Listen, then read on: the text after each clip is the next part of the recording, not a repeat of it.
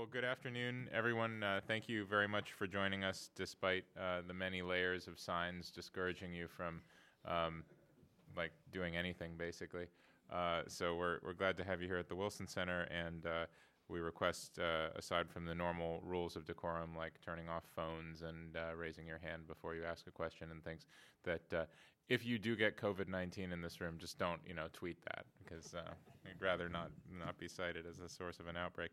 Uh, but we're still doing what we're doing, and we're extremely uh, pleased that we have Brian Milakovsky with us, uh, direct from Ukraine, um, and uh, the topic I think is both sort of timeless uh, in that I think the the dilemma is uh, one that has been around not only for Ukraine but for other former Soviet republics, which are um, saddled with these protracted conflicts, uh, but also is very timely, of course, because of President Zelensky and his possible initiatives. So.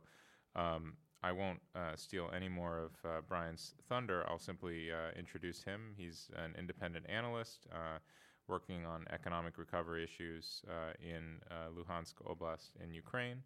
Um, he has been in either Ukraine or Russia since 2009, working uh, in the spaces of ecology uh, and humanitarian and development uh, sectors. And I'd like to underscore the availability of his latest publication, uh, just came out today, in fact. Uh, you will find it printed out on the table, or amazingly, if you have one of these little devices called a smartphone, uh, you can grab it online, and I, I, highly recommend you read it. It is, in fact, different uh, than what he'll present on today. This publication talks a lot about some interesting comparisons between uh, Transnistria in Moldova and um, the occupied Donbass territories. So, uh, but I think uh, today he's going to give us a different presentation on the Donbass economy. So without further ado, um, we're going to go till 3 o'clock. I think Brian will speak for roughly half an hour. Is that good? And then we'll have plenty of time for moderated Q&A. So, Brian, the floor is yours. Uh, thank you so much. Um, thanks to the Kennan Institute for having me today. Uh, also, I'd like to say uh, thank you for uh, it really being an institution for the last four years that's uh, a place where I've been able to publish about socioeconomic issues in, uh, in the Donbass. I don't have an affiliation or maybe a, a traditional path to, to commentary on this issue, so i have been really grateful of the openness of the, the Kennan Institute to, uh, to my point of view. Uh, and special thanks to Joe Dresen for helping us get this out in time for, for today's.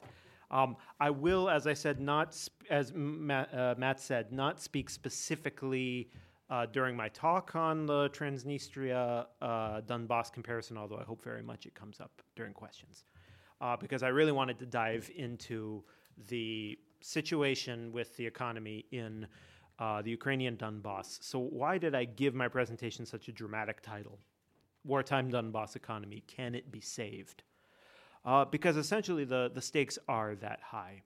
It's very much an open question uh, in the coming years, particularly in the, in the non government controlled areas, uh, whether there is going to be the ba- basic economic conditions for.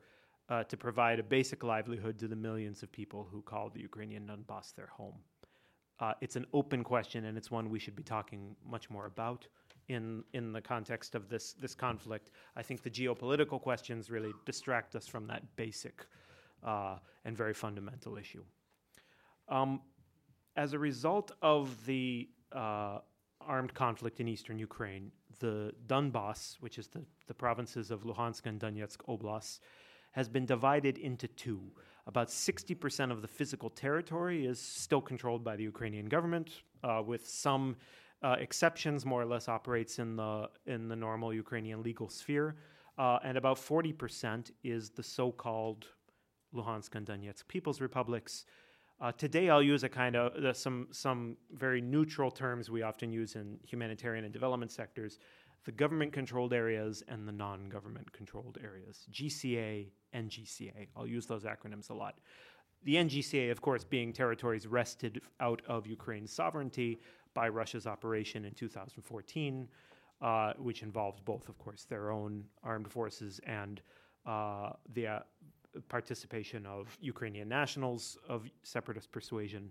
And these territories today are administ- administered largely by Ukrainian nationals, but with a very important layer of, of Russian administrators who really give uh, Russia uh, high, high level policymaking uh, direction uh, for, the, for those territories. So, although only 40% is under Russian and separatist control, in the case of Luhansk Oblast, that's 80% of the urban territory. So, um, uh, oh, sorry, I didn't go to my first slide. So, uh, oh, I guess it doesn't show up on the screen. Well, you can see Luhansk Oblast is that right, farther to the right, uh, shaped like a big bell pepper province. And most of the government controlled area, which is to the north of that heavy line I drew, is, is rural. Uh, 80% of its urban territory and a similar amount of its industrial capacity is under Russian and separatist control.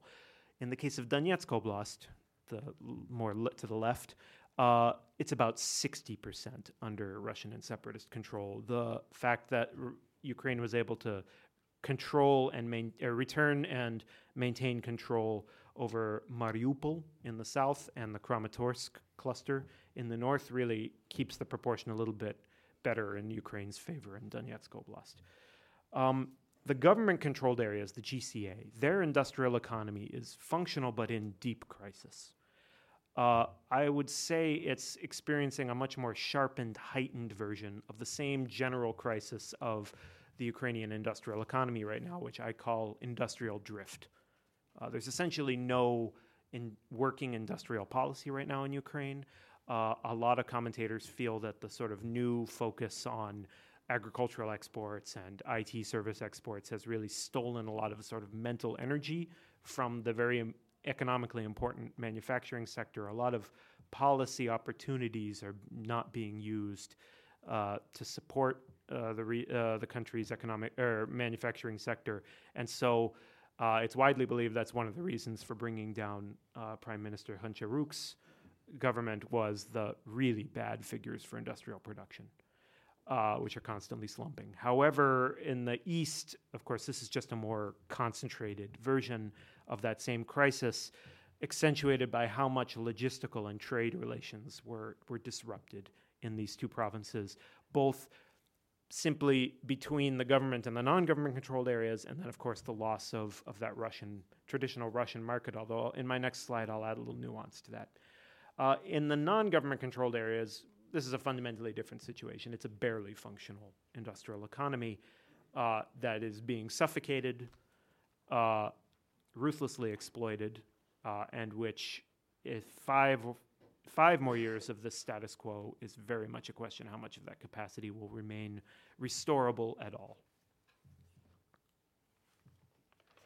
Uh, I wanted to briefly touch on the um, government-controlled areas. Give just give a little some some statistics here in visual form. This is industrial exports from Donetsk on the top and Luhansk uh, oblasts on the bottom from 1996 to 2017. Um, if you added then the last couple years, it would it would not change this picture very much. Um, for those that might not be able to see this, if they're listening later, we basically have a sawtooth uh, of uh, a sawtooth effect where uh, after each major crisis, we see uh, recovery to be hit again by a crisis, uh, and the the biggest crisis, of course, that we don't see here is is the fall of the Soviet Union, uh, which we then see a quite strong recovery uh, up to the 2008 um, global crisis, which absolutely pounded Ukraine with its resource dependent, um, uh, raw resource dependent economy. But, however, a quite steep recovery again after 2008, only for a new crisis to begin in 2011, which is partially caused by, again, downturns in uh, world metal prices, but also by a series of Russian political decisions that they call import substitution. They wanted, they, in their mind, Ukraine had become an insufficiently reliable geopolitical partner. And two years before the war started, Russia was already dramatically cutting out Ukraine from its industrial supply chains. A really good example is r- freight cars. Ukraine used to make most of the freight cars that, that are moving around Russia, and in 2011 they almost cut off imports entirely after building their own plants. Uh, so we were able to see a quite steep decline in in uh, Eastern Ukrainian uh, industrial exports before the war begins. The war accentuates, causes that decline to become a plunge. Uh, bottom of the barrel is 2014, 2015. Then a, a brief recovery begins before the blockade and nationalization crisis, which I'll get to in a few slides. Um, and I'd like to, one more thing I'd like to, to draw your attention to here is a little bit about adding some nuance to the perception of Eastern Ukraine and the Donbass as an entirely Russia CIS dependent industrial economy. That's very widely believed. I believed that until I started in my work getting into, into this analysis. Um, CIS here is blue, so that's you know Russia, Kazakhstan, Belarus for the most part. Uh, red is Europe, that's EU plus Balkans and a few other uh, non uh, non EU countries. Green is other, dominated by North America and China. Uh, until the 2008 crisis, the CIS uh, is always uh, a minority player in, in industrial exports uh, from, from the Donbass. Then, uh, as a result of the 2008 crisis, the role of Russia greatly grows because the role of the rest of the world shrunk. And, uh, and then Russia, by its own policy decisions, begins decreasing its, its role in, in, those, in those imports. So to this day and before the, the war, um, this was really much more of a globally linked industrial economy. It was not just this chain directly into Russia, which I think is, is often widely perceived. Um, so, what's the actual mechanism for the decline to become a plunge in 2014? How is it that uh, what was already, you know, a very serious situation became a, a catastrophic one? Um, well, we can't deny physical destruction played a major role. There's hundreds of war damaged industrial enterprises in eastern Ukraine, thousands of small businesses. I won't really get into the agricultural economy today, but there's land taken out of production by mining and uh, by mines and and war damages. Uh, but uh, simply, a, a, great deal of economic production was was shelled at least temporarily out of production. Um, also physical disruption of the movement of goods. So this picture below is uh, the famous pedestrian bridge at Stanitsa Luhanska, the only crossing into the non-government controlled areas in Luhansk Oblast. Uh, one of Zelensky's early, President Zelensky's early moves was to actually fix that bridge. It's no longer so awful. It's no longer a broken bridge. You have to go up and down. But essentially, until 2019, uh, small farmers would uh, have to schlep their vegetables and meat and honey up and down this broken bridge by, by hand, where there used to be two automotive bridges, obviously allowing much better movement of, of local goods into Luhansk, the city of Luhansk.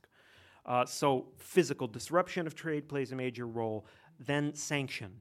Um, we don't pay a lot of attention to Russia's answering sanctions, but they hit Ukraine very hard.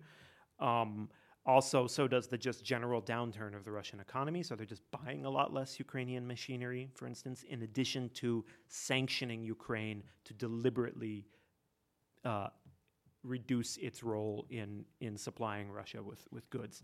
So, for instance, from uh, in 2013, uh, Russia and Kazakhstan, which are the two major CIS purchasers of Ukrainian machinery, in 2013 they buy 6.17 billion dollars worth of Ukrainian machinery. By 2019, it's down to less than a billion. Uh, now, also at the same time, for instance, the EU goes from two to three billion dollars of imports in that time. That's a good data point on its own, but when you recall the five billion dollar drop uh, in CIS, we we understand what these disruptions and plus Russian sanctions really mean for the Donbass industrial economy.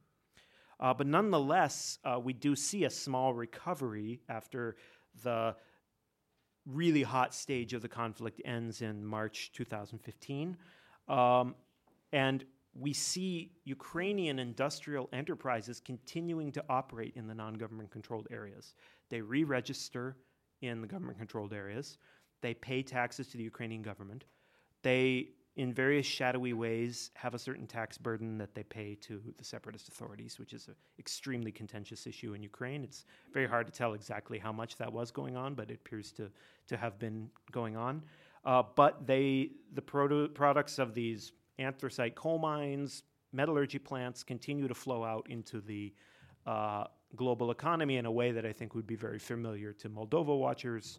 Uh, it's, a, it's a quite similar situation to the uh, flow of industrial goods from Transnistria under the Moldovan customs stamp into, into the global economy until March 2017, February 2017. Um, uh, at this time, this uh, very in ideologically ambiguous movement of goods from the Russian and separatist controlled territories into Ukraine proper and onwards to, to global markets um, uh, is suddenly uh, being disrupted by a wildcat blockade. I mean, we can see it's really these sort of hand built barricades of the, rail, the railroad tracks. Uh, carried out by groups of Ukrainian army veterans, veterans of the anti terrorist operation, which is what Ukraine called the war for the first four years. Uh, today it's the Joint Forces Operation uh, and other activists. Um, and they literally block block the rail lines, saying we need an end to the trade in blood. We need to stop subsidizing the terrorists. This is the rhetoric around the blockade. It's not clear to this day how truly grassroots this blockade is. A lot of Ukrainian commentators think there's some major political actors behind it. Uh, it's not at all publicly discussed, this sharp sudden change in, in rhetoric and policy around the around um, uh, the continued participation of of factories and mines that are in the non-government controlled areas in, in the Ukrainian and global economy. Initially, President Poroshenko, Petro Poroshenko at the time, is very much against this blockade. He calls these factories and mines Ukrainian farposts. He says uh, these enterprises, this, he already says this actually after the fact, were an anchor that held these territories to Ukraine. We intended to use them during reintegration, during the return of Ukraine to the Donbass and the Donbass to Ukraine. So this is his initial position. And then, uh, quite sharply, he pulls a U turn and legalizes the blockade. Uh, and essentially, uh, most of industrial production in the non government controlled areas loses its access to the global market. Also, extremely opaque why this decision was made by President Poroshenko, very little public debate. But in this moment, things just dramatically change, and all future scenarios dramatically change and get much darker for the economic survival of this region. Um, this is a very important moment, and I really wish there was more publicly available information, more ways for Ukrainians and other people to understand how this decision was made. Um, so at this point, uh, you, uh, as I said, these industrial enterprises lose access to the world market, and probably the most uh, sorry, I didn't explain. The, probably the most likely reason for Poroshenko's change uh, in position was the rhetoric of the separatists and Moscow uh, escalated after the start of the blockade, and they began saying, if you try to stop us, we'll nationalize these enterprises. Uh, and I, it seems quite possible Poroshenko really felt he could not uh, be seen to be caving into that kind of pressure. Um, and they indeed carried out a sort of soft nationalization in which they took under temporary management um, around 100 serious industrial enterprises. Uh, that's an estimate. Uh, there's actually no official list that anyone's been able to put together. Um, uh, and then almost immediately transfer most of the money making ones to a shadowy business holding called Vneshtorg Service, which has the very vague name of External Trade Service.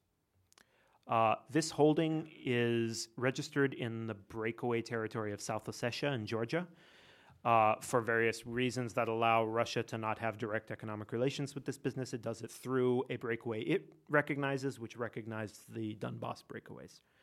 Uh, and this company is run by Ukrainian oligarch on the lam, Sergei Kurchenko, who uh, was a billionaire who was close to ex President Yanukovych and then fled to Moscow.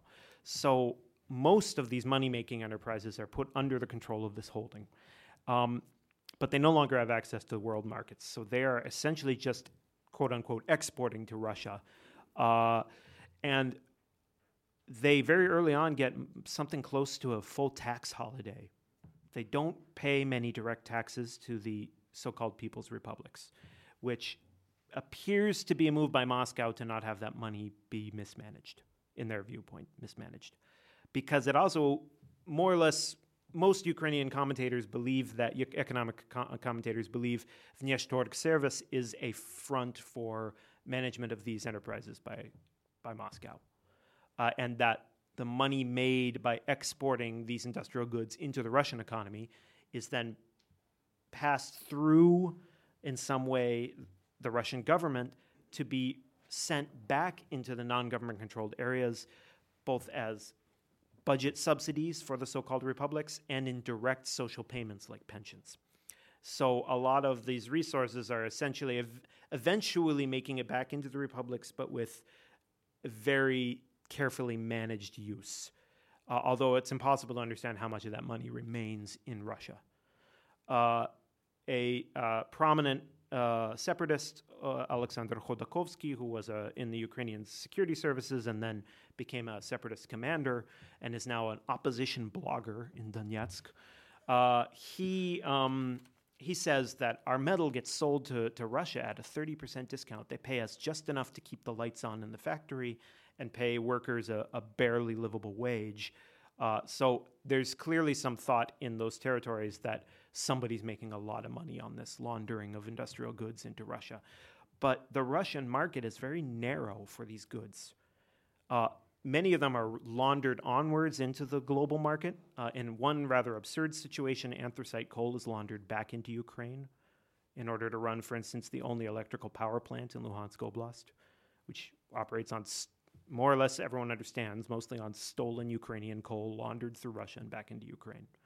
Uh, uh, steel is laundered onwards. Uh, a, a, ship was seized at Mariupol port that was that was full of uh, metal from Alchevsk last year, uh, which is a, a separatist-controlled city. Uh, but the Russian economy is not has many many competitors to these producers. Um, major Russian steel producers are already complaining that the, that the republics are dumping steel in Russia at dumping prices.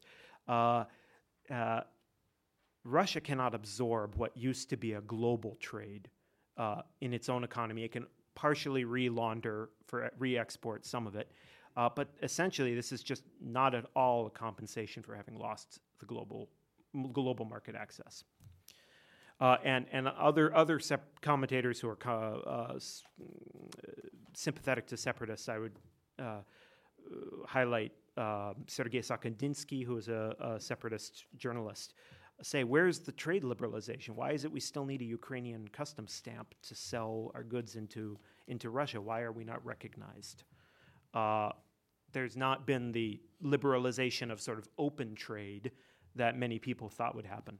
And that appears to be because there's lobbying inside Russia for understandable reasons not to flood its internal market.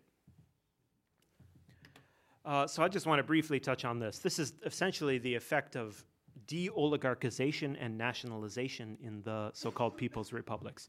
You went from a bunch of oligarchs to one oligarch who's less competent.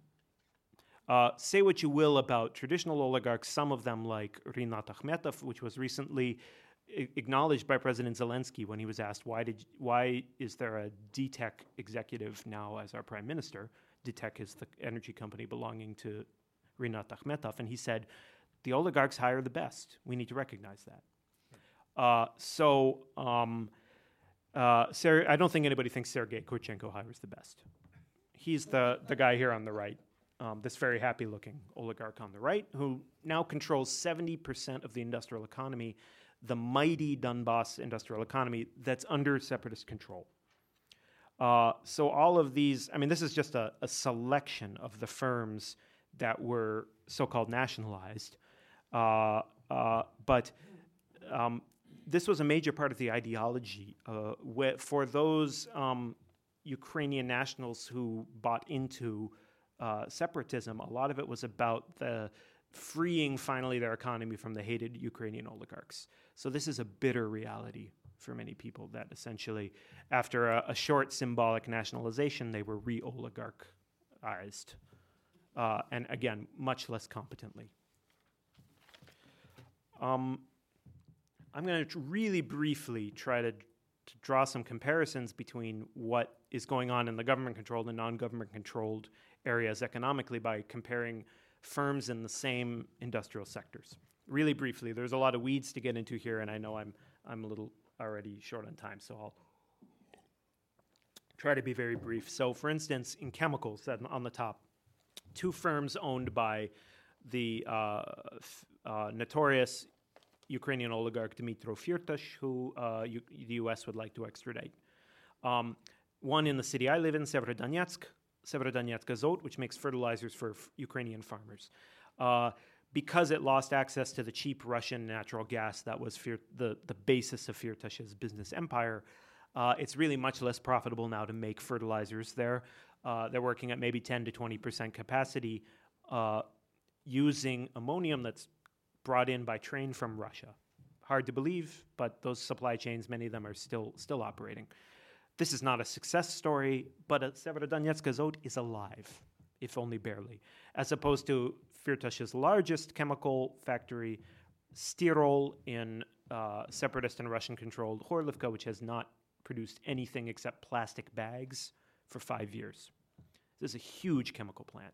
Now, to be fair, that's not only because of the horrible economic conditions I described, but also because uh, very early on they shut down this plant because so much fighting is going on near uh, and they didn't want to cause a very dangerous chemical explosion.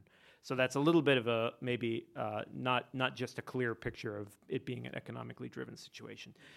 Rail cars, I mentioned, Russia tries to cut rail cars out of its industrial imports uh, before the war. And then in 2014, it takes away the license for all Ukrainian controlled rail car factories to send rail cars that can go on the Russian rails at all. And that also cuts them off from Central Asian markets, which are basically part of a united rail network with Russia.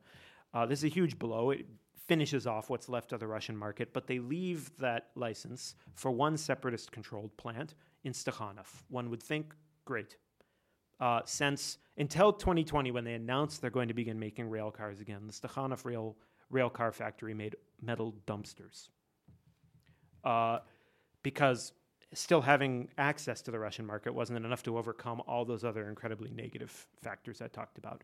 I won't get too much into it, but in government-controlled Popasna, just across the front line from Stakhanov, uh, one one plant still scrapping along, doing pretty well for itself uh, despite having completely lost the Russian market, partially because it's part of Akhmetov's business empire. So the oligarchs still playing their very important role.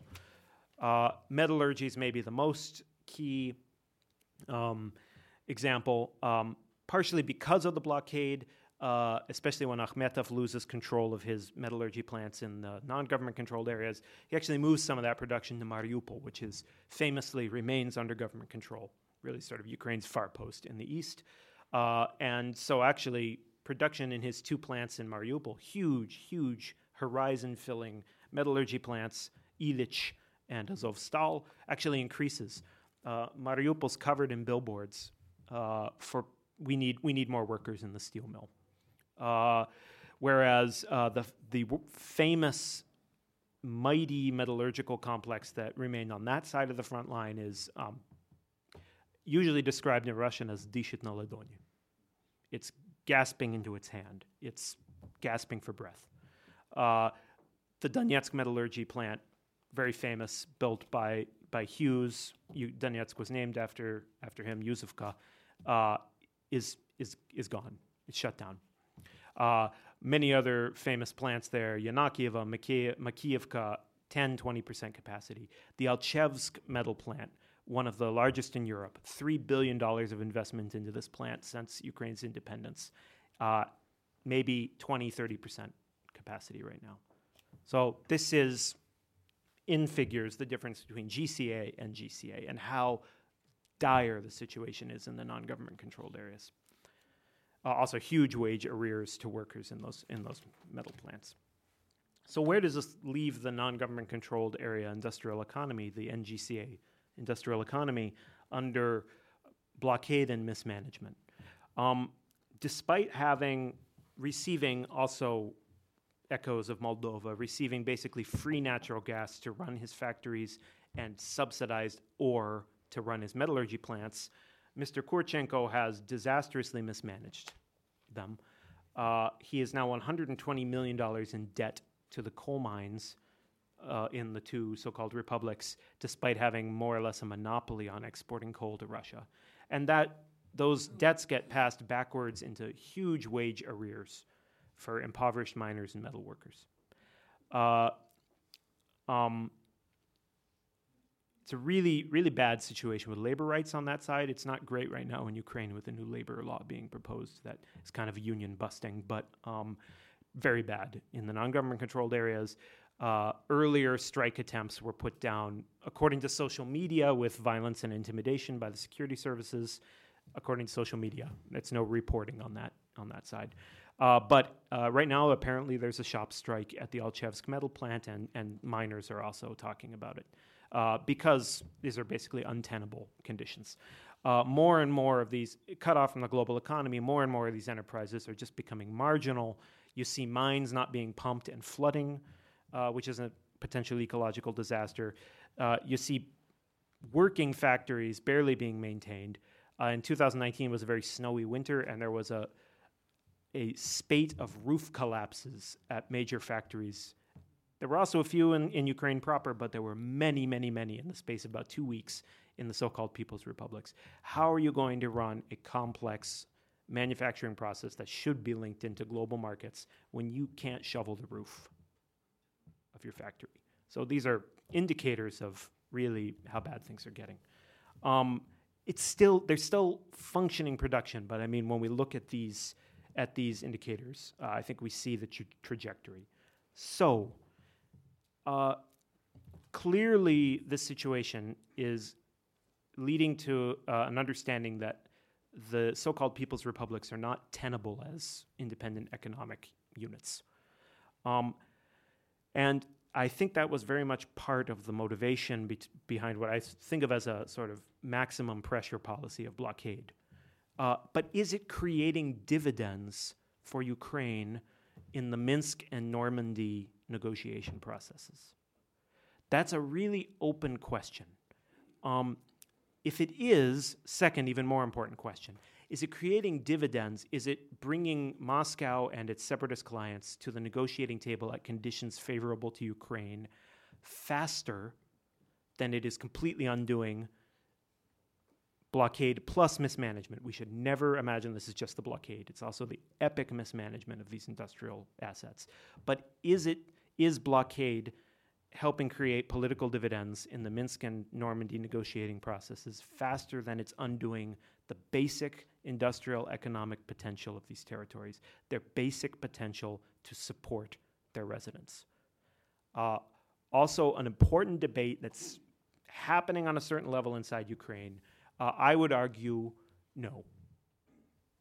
Um, it's not. It's not having, it, we're not seeing the payoff for Ukraine fast enough to compensate for uh, the degradation of the economic potential of these territories that Ukraine every day states it wishes to reintegrate uh, and does sincerely.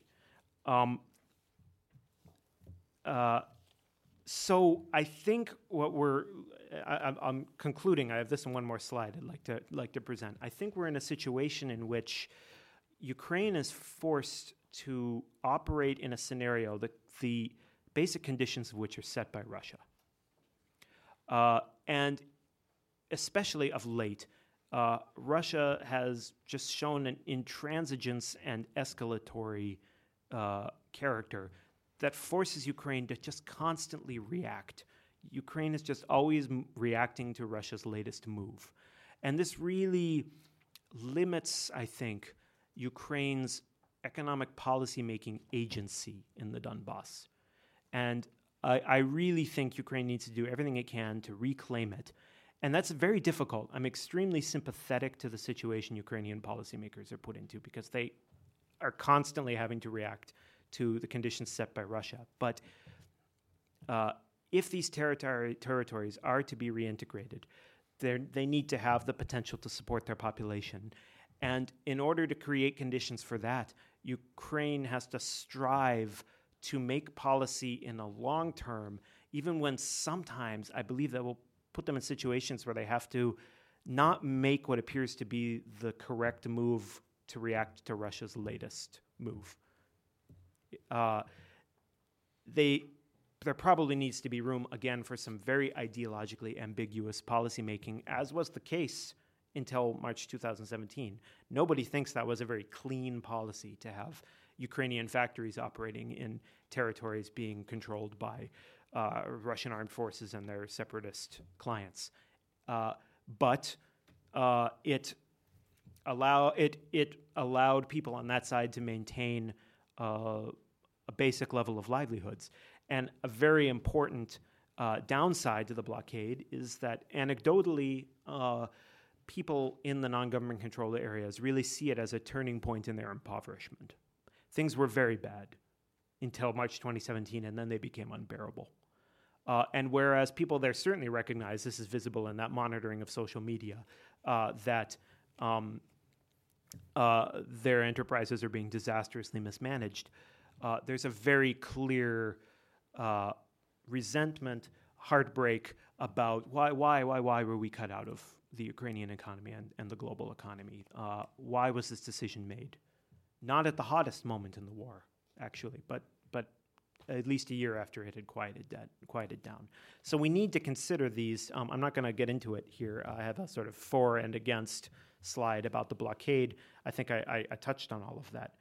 Um, what I'd like to close with is um, in this extremely difficult situation, what, what would it look like if Ukraine tried to explore contingencies for returning uh, uh, as much as possible uh, the industrial economy of the non government controlled Donbass to Ukrainian jurisdiction, to its legal sphere, and back to global markets, allowing uh, some basic livelihoods again to be earned in, in those territories. Um, I do not have a fully developed proposition for this at all. I would just like to float an idea, um, a, a concept and and as an example of the kind of contingencies that Ukraine could be could be thinking about. As I said earlier, uh, this shadowy holding Vneshtorgservice really set a precedent earlier of not paying local taxes. Uh, and instead, actually, they m- make what's called socioeconomic contributions, where which are pitifully small, like two million dollars a year, for support of social infrastructure. Interestingly enough, they rather created a, a, a possibly good model for Ukraine. If management can be returned to the legitimate owners of these factories, they might continue this method of not paying taxes, which is a very difficult thing for Ukraine to swallow, to have these factories pay taxes to the separatist authorities, but make a much, much larger socioeconomic contribution to the local economy. Uh, basically, make just direct payments uh, to schools, hospitals, uh, maybe the pension fund, uh, maybe other ideologically not sensitive ways to pump some money into the social safety net on that side. Continuing the way that Moscow has basically cut the republics out as much as it can from controlling that money, uh, in, uh, allowing Kiev to use a similar model that puts money directly into the needs of the residents of the region. Uh, this is abs- there are so many questions that would have to be answered to even think about something like this uh, beginning with whether uh, Russia would ever really accept, uh, would throw Vneshtorgservice and Kurchenko under the bus and allow the Ukrainian oligarchs to regain control over their enterprises. Um, uh, further questions, you know, what kinds of contributions to what? As I mentioned, schools. What do you do when those schools are actually teaching separatist ideology? Uh, very difficult questions, but uh, not thinking about them and holding on to the status quo will I, I believe that trajectory is so obviously bleak uh, that we should be thinking about about these kinds of scenarios. So uh, thank you very much. And the last thing I'd like to say is um, everything is not just industrial decline and and uh, strife. It's it's bluebell season in the Donbass. Thank you. very nice touch, Brian. Um, we're, we're short on time, so uh, we have microphones on both sides of the room. Uh, we'll be happy to take questions. We might take a few at a time. Uh, while you're thinking of your questions, uh, let me just uh, ask one very pointed one, and I, I encourage you to answer quickly so that we can get through plenty of questions. Uh, and that would be there is a, I think you noted it explicitly, but it certainly was implicit in much of what you said, uh, a presumption that the goal from Kiev is reintegration. Uh, in fact, there is a debate in Ukraine Yep. uh, where one very hardened position is, you know, let them rot. Yep. Is basically cut them loose. And if that if that was policy, or if that was the background assumption to a policymaker, and it certainly is for some in the Rada and, and some forces in public life, what let me put it this way, sort of social science term, how how would the policy approach look different if that was the background assumption, as opposed to the assumption you charitably Um, yeah, I mean, well, I, I don't think it would look different. I mean, un- unfortunately, right now, the policy uh, facilitates the greater integration of this area into Russia's economic sphere. Of after separ- after so-called nationalization came rubleization. I think it was coming anyway, but uh, it I think accelerated the rubleization of the economy on that side. Um, uh, to a certain extent, logistic chains on that side were were reoriented on Russia. It's it's accelerating the economic integration of that territory into the Russian Federation's greater sphere. Uh, but as a, in a way, as I mentioned earlier, that's sort of semi-colonial from Russia's side, a very exploitative relationship. Uh, so unfortunately, I, I I don't think you'd have to do much to change policy if the goal was not to reintegrate these territories. Now, what Moldova has done is allow economic reintegration to go galloping ahead of political reintegration, which is a very interesting approach. I talk about quite a bit more in the in the Kennan cable, um, which has its upsides and its downsides. Uh, some people there argue one of the downsides is you sort of gave away the economics early, and so it's less available as a bargaining chip. But it also clearly plays a role without political reintegration in making life livable in Transnistria, the uncontrolled territories of Moldova, and lowering tensions. Uh, I think that that comes through very much when you talk to Moldovan actors. Is uh, the extent to which things are? It's it's the frozen conflict that's chill. It's uh, it's really a, a much and and there's not an active active fighting going on as as there is in the Donbass. So there's many reasons that that comparison is hard to make, but political reintegration and economic reintegration are not always uh, tied together. Great. So, uh, as I said, we have mics on both sides of the room. If you just raise your hand, um, go right here, uh, and introduce yourself and your affiliation, and then question with a question mark, please. Sure. Thanks. First of all, thanks a lot for um, for hosting this. This is a great. Um, I thought it was a great presentation. Um, Lyndon Allen, I'm with the law firm Baker McKenzie. Um, my questions and opinions on this are personal, don't relate to my work. Um, so, th- I want to thank you for giving me an, an insight, and I will get to a question mark. Yeah. But this is just very quickly, the the the Vneshtorg service structure seems like a way. Um, certainly probably for some people to enrich themselves, but also for Russia to defray some of the costs in a more direct fashion, which has always been an issue with some of the other um, protracted conflicts. And I remember early on there was some talk about, well, gee, it's going to be a money pit, and so maybe this was some lessons learned. Um, there's a long history in Transnistria of um, Russian assistance having to be audited and lots of um, mis- mismanagement of those resources. So that's an interesting insight that this is not such a money loser, and that instead of having something like Sheriff in Transnistria, which is independent and can be a political actor on its own, maybe they avoid that possibility a little bit. So um, one one question is.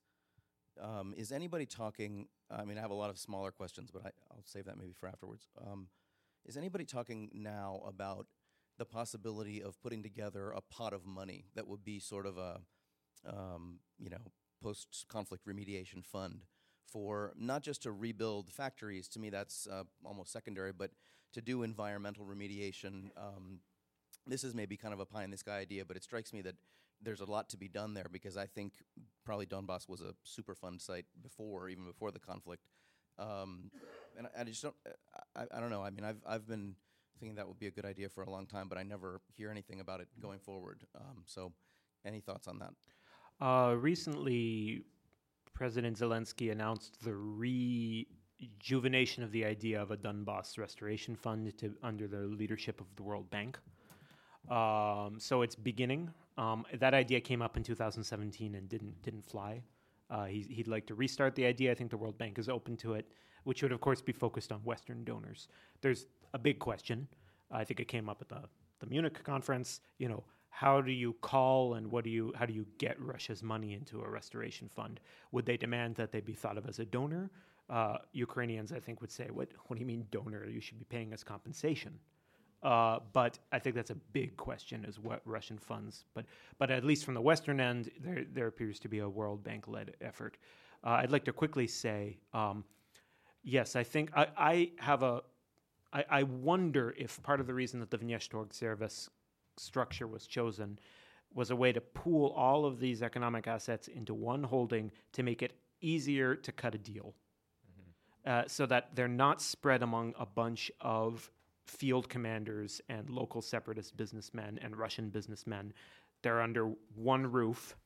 So when I said, I wonder if Moscow will throw Kurchenko under the bus at some point and sort of say, all right, fine, we're ready to deal, it all goes back all at once. You only have to do that negotiation with one. You do it just with the Kremlin, basically. Can I just comment on that? I, you make that point in the article, and I think that this is one of the critical questions. If you flip the equation on its head, and instead of looking at it from the conflict resolution or management of Ukraine's interests in territory it doesn't control perspective, but look at it from the perspective of, well, these people who are playing the roles of, you know, currently performing the duties of governor of Donetsk, right? Um, if they were behaving as if this was a long-term thing for them, if they were in fact building their little fiefdoms there, how how different would their policies look, right? If Khurkin- Kurchenko was actually becoming the real king of Donbass, yeah. you know, wouldn't he start to look more like Akhmetov, who, for all of his faults, like ran a pretty going concern? I mean, Well, sorry, I didn't mean yeah, well, question, well, well, to, to, to briefly comment on that, I mean, I don't. I mean, th- this is really sort of getting into not so much conspiracy theorizing, but just sort of people's understanding what's going on. Um, uh, former head of the Donetsk, so-called Donetsk People's Republic, Zakharchenko, was very upset about Vneshtorg service gaining control over all these assets, and evidently was trying to claw some of them back or keep some of them from being integrated into it. And that's among the reasons Ukrainians think he might have been blown up. So I don't think Russia wants independent economic players in those territories. Right. Okay. Um, no other questions? Yes, right back there.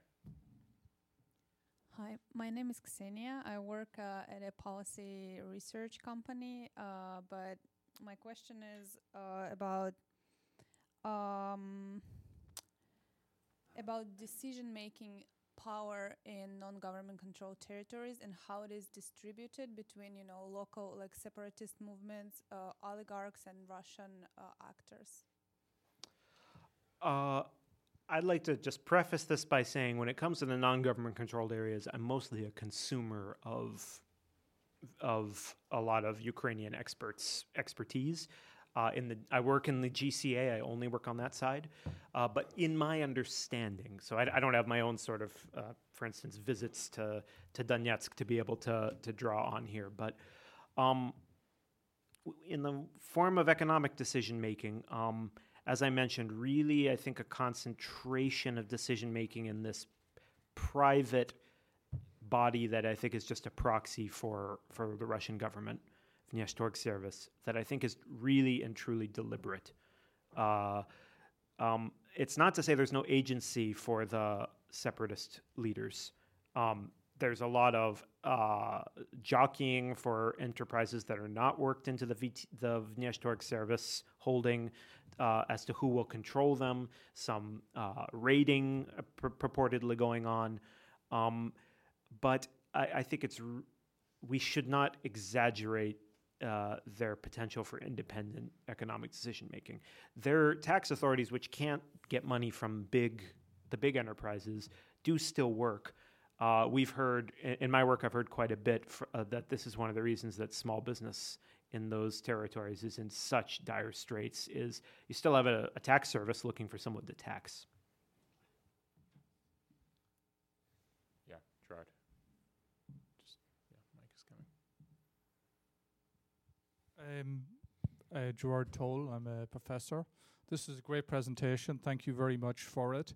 Um, in focusing on the economic, we, we sometimes perhaps lose um, a larger sense of the the capacities or the incapacities of the state. And we're in a moment right now where state capacity, particularly healthcare capacity of states, is very much potentially going to be extremely stressed. Um, uh, so, could you talk a little bit about the scenarios where things get a lot uh, worse uh, in this area as a consequence of a major healthcare crisis or of renewed fighting. I, b- I believe there's a water plant which is on the front lines, which is very much vital to everyday life. Uh, in uh, in these in both areas, and so um, just give us some sense of the you know the absolute degradation of the sort of uh, state capacity in terms of education, hospitals, healthcare, and the like. And there's, uh, as you probably know, there's some folks that are doing research on this uh, this issue, but it seems like it's a very important part of the equation. While the economic situation in the non-government controlled areas is extremely bleak, in certain ways, public services are well maintained. I think quite deliberately uh, from Russia's end to uh, as a hearts and minds effort. So Donetsk is famously clean. The roses are watered. Uh, um, it's uh, some public services are well run, especially utilities, as far as just keeping them keeping them going. Um, I mean, I think we need to recognize that those territories are facing a, a heightened version of Ukraine's overall uh, massive labor migration. So, you know, Ukraine's undergoing uh, historic labor migration right now, primarily to Poland, uh, but not only, still very much to Russia as well. Uh, and uh, of course, that brain drain is just um, uh, on steroids in the non government controlled areas, aimed into almost entirely towards Russia. Um, so that's both a for both Ukraine and the non government controlled areas in rather different ways. That's a safety valve that lets off social uh, tension. Um, uh, but it also is constantly bringing down, especially in non-government controlled areas, you know, local governing and and functioning capacity. What would happen if there was a major epidemic on that side, for instance? Um, I, I, I, I strain to, to, to not just be giving nightmare scenarios.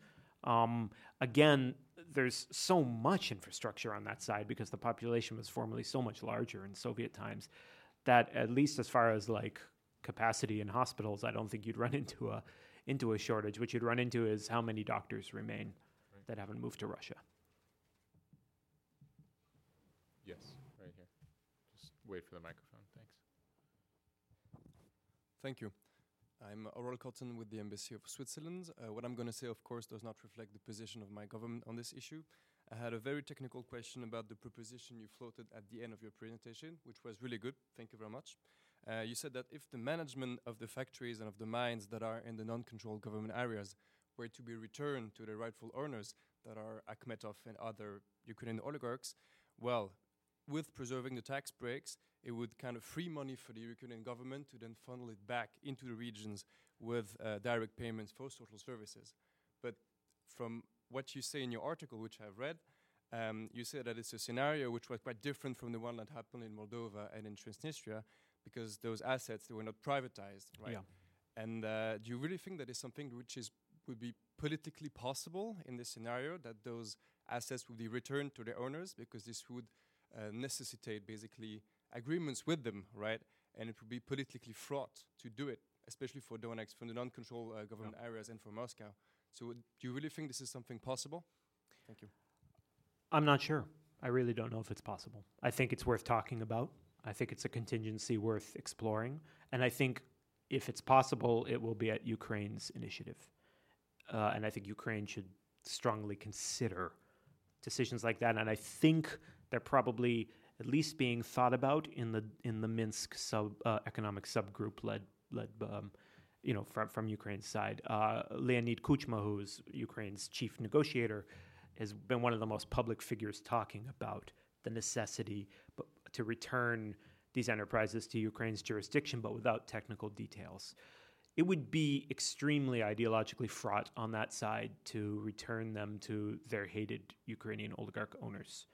Again, I suspect that the structure where they're all piled into one holding makes that potentially easier as part of one big deal. Um, it wouldn't be particularly popular in Ukraine either.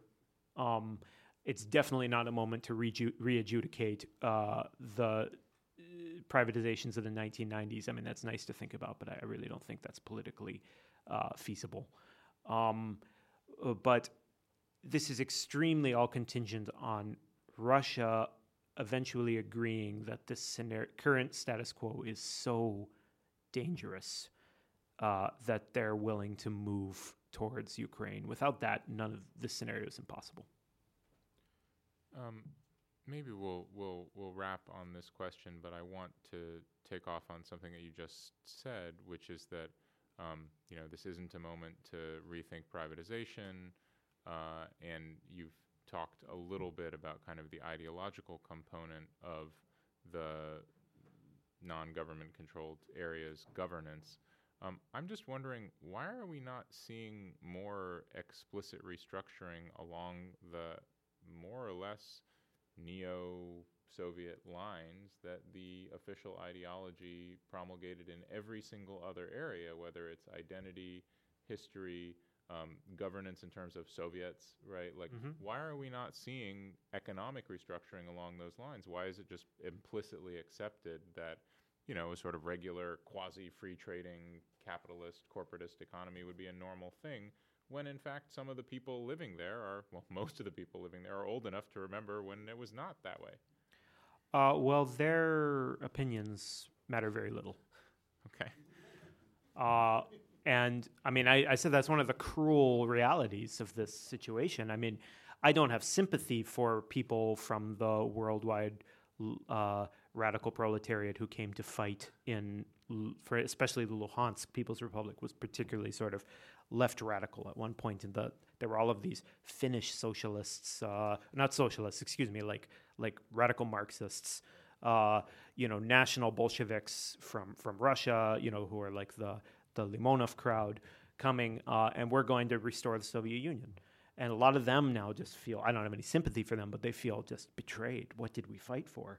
Uh, of course, you could have seen. I mean, R- Russia Russia is not a, a modern, you know, neo-Soviet uh, economy whatsoever. A lot of things that Russia did in the 2000s, like like brutal optimization of their own coal sector, are beginning on to some extent. Optimization means shutting down marginal coal mines are beginning in the non-government controlled areas, uh, which anybody who looks at the way Russia runs its own economy would have been able to predict.